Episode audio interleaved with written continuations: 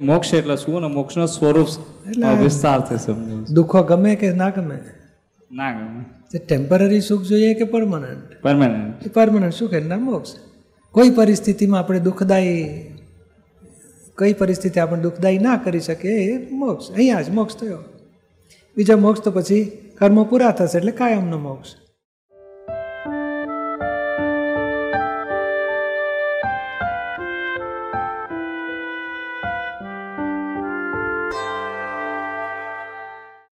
મોક્ષ પામવા આત્માની શું સમજણ હોવી જોઈએ? આત્મા એ મારું સ્વરૂપ છે, એ સમજણ હોવી જોઈએ. અને કઈ રીતે પરાયા સ્વરૂપથી જુદું છે? પરાય તત્વથી કેવી રીતે હું જુદો છું? અને આત્મ સ્વરૂપ કેવી રીતે મારું પોતાનું સ્વરૂપ છે? એ ભેદ જ્ઞાન પ્રાપ્ત કરવું જોઈએ. એ પ્રાપ્ત થાય, પછી એ જાગૃતિમાં રહો. એટલે નવું કર્મ પેસે નહીં અને જૂનું છૂટતું જાય. પછી મોક્ષ થઈને ઊભો રહેશે. શું?